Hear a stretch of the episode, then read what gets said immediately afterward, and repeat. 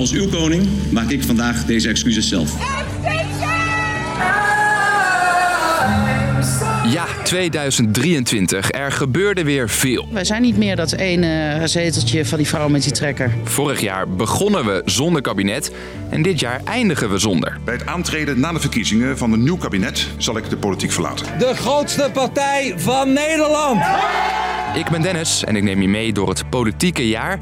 En ik check of we volgend jaar weer een kabinet hebben. In principe hoort u begin februari eigenlijk voor het eerst weer nieuws. Lang jaar kort. Een terug- en vooruitblik van N O S op drie en drie F M. Weet je, als stem gewoon. Kies gewoon iets wat bij je past. Misschien ben je het al vergeten, maar je mocht dit jaar twee keer naar de stembus. Het voelt echt een beetje als een ja, feest van de democratie. In maart voor de Provinciale Statenverkiezingen. En die uitslag... Wat de fuck is hier gebeurd?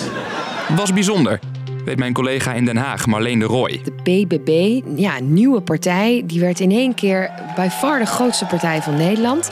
Ze waren wel in de race om de grootste te worden, maar niet met zo'n groot verschil. Want in elke provincie werd de boer-burgerbeweging de grootste.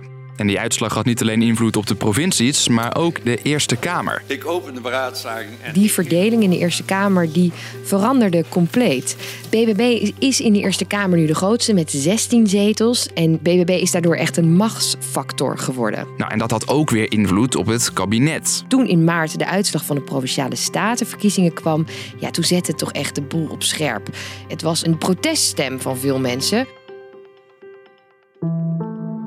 Terwijl premier Rutte toen nog zei... Ik denk ook dat het kabinet stabiel kan blijven de komende jaren. Viel zijn kabinet zo'n vier maanden later na een lange discussie over de migratieplannen. Marleen weet nog hoe dat ging. Dat ging allemaal over asiel en hoe je het asielbeleid minder aantrekkelijk kan maken in Nederland eigenlijk. En daar stonden de ChristenUnie vooral en D zesenzestig lijnrecht tegenover de V V D. Dat betekende dus weer naar de stembus. En nog prijswevende. Je gaat echt in de allerlaatste seconde ga je beslissen.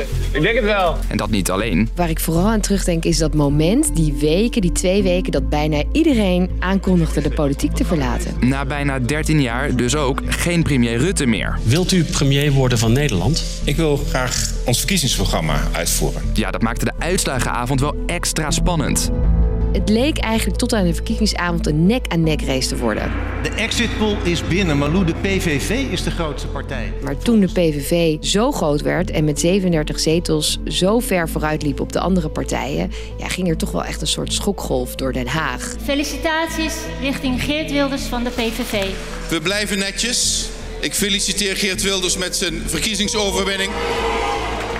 Wij willen meedoen. De P V V zal dat gaan doen. Met de P V V als grote winnaar wordt er al een paar weken gekeken naar de opties voor een nieuw kabinet. Dat gaat alleen nog niet zo makkelijk. Wilders heeft een aantal dingen beloofd. Nou, dat moeten we zien of hij aan die beloftes houdt. Ik zie dat deze, dat deze uitslag ingewikkeld is. De P V V, B B B, N S C en V V D zitten nu bijna iedere dag samen aan tafel. En die gesprekken duren nog wel even, denkt mijn collega Marleen. Ik denk dat deze formatie nog enkele maanden in het volgende jaar gaat duren. Maar dat het zomaar kan zijn dat ze ja, voor de zomer al met een uh, nieuw kabinet komen en uh, beleid gaan uitvoeren. Deze vier partijen lijken, als je naar de uitslag kijkt, de enige optie. Komt ook door de provinciale verkiezingen. De B B B is met die zestien zetels echt een belangrijke factor in de Eerste Kamer. Dus dat die partij nu mee gaat doen in een komend rechtskabinet... ja, dat is voor alle andere partijen best logisch. En ook al lopen de gesprekken nu nog stroef... Als je die partijen hoort, dan denken ze allemaal... het wordt in het begin even lastig, maar als wat fundamentele gesprekken zijn gevoerd... dat ze er misschien op de inhoud nog best wel snel uit kunnen komen. Maar ja, of we in tweeduizend vierentwintig echt snel een nieuwe premier hebben, dat blijft afwachten. Toch Marleen? Ik heb één ding geleerd. In de politiek moet je altijd een beetje voorzichtig zijn met voorspellen.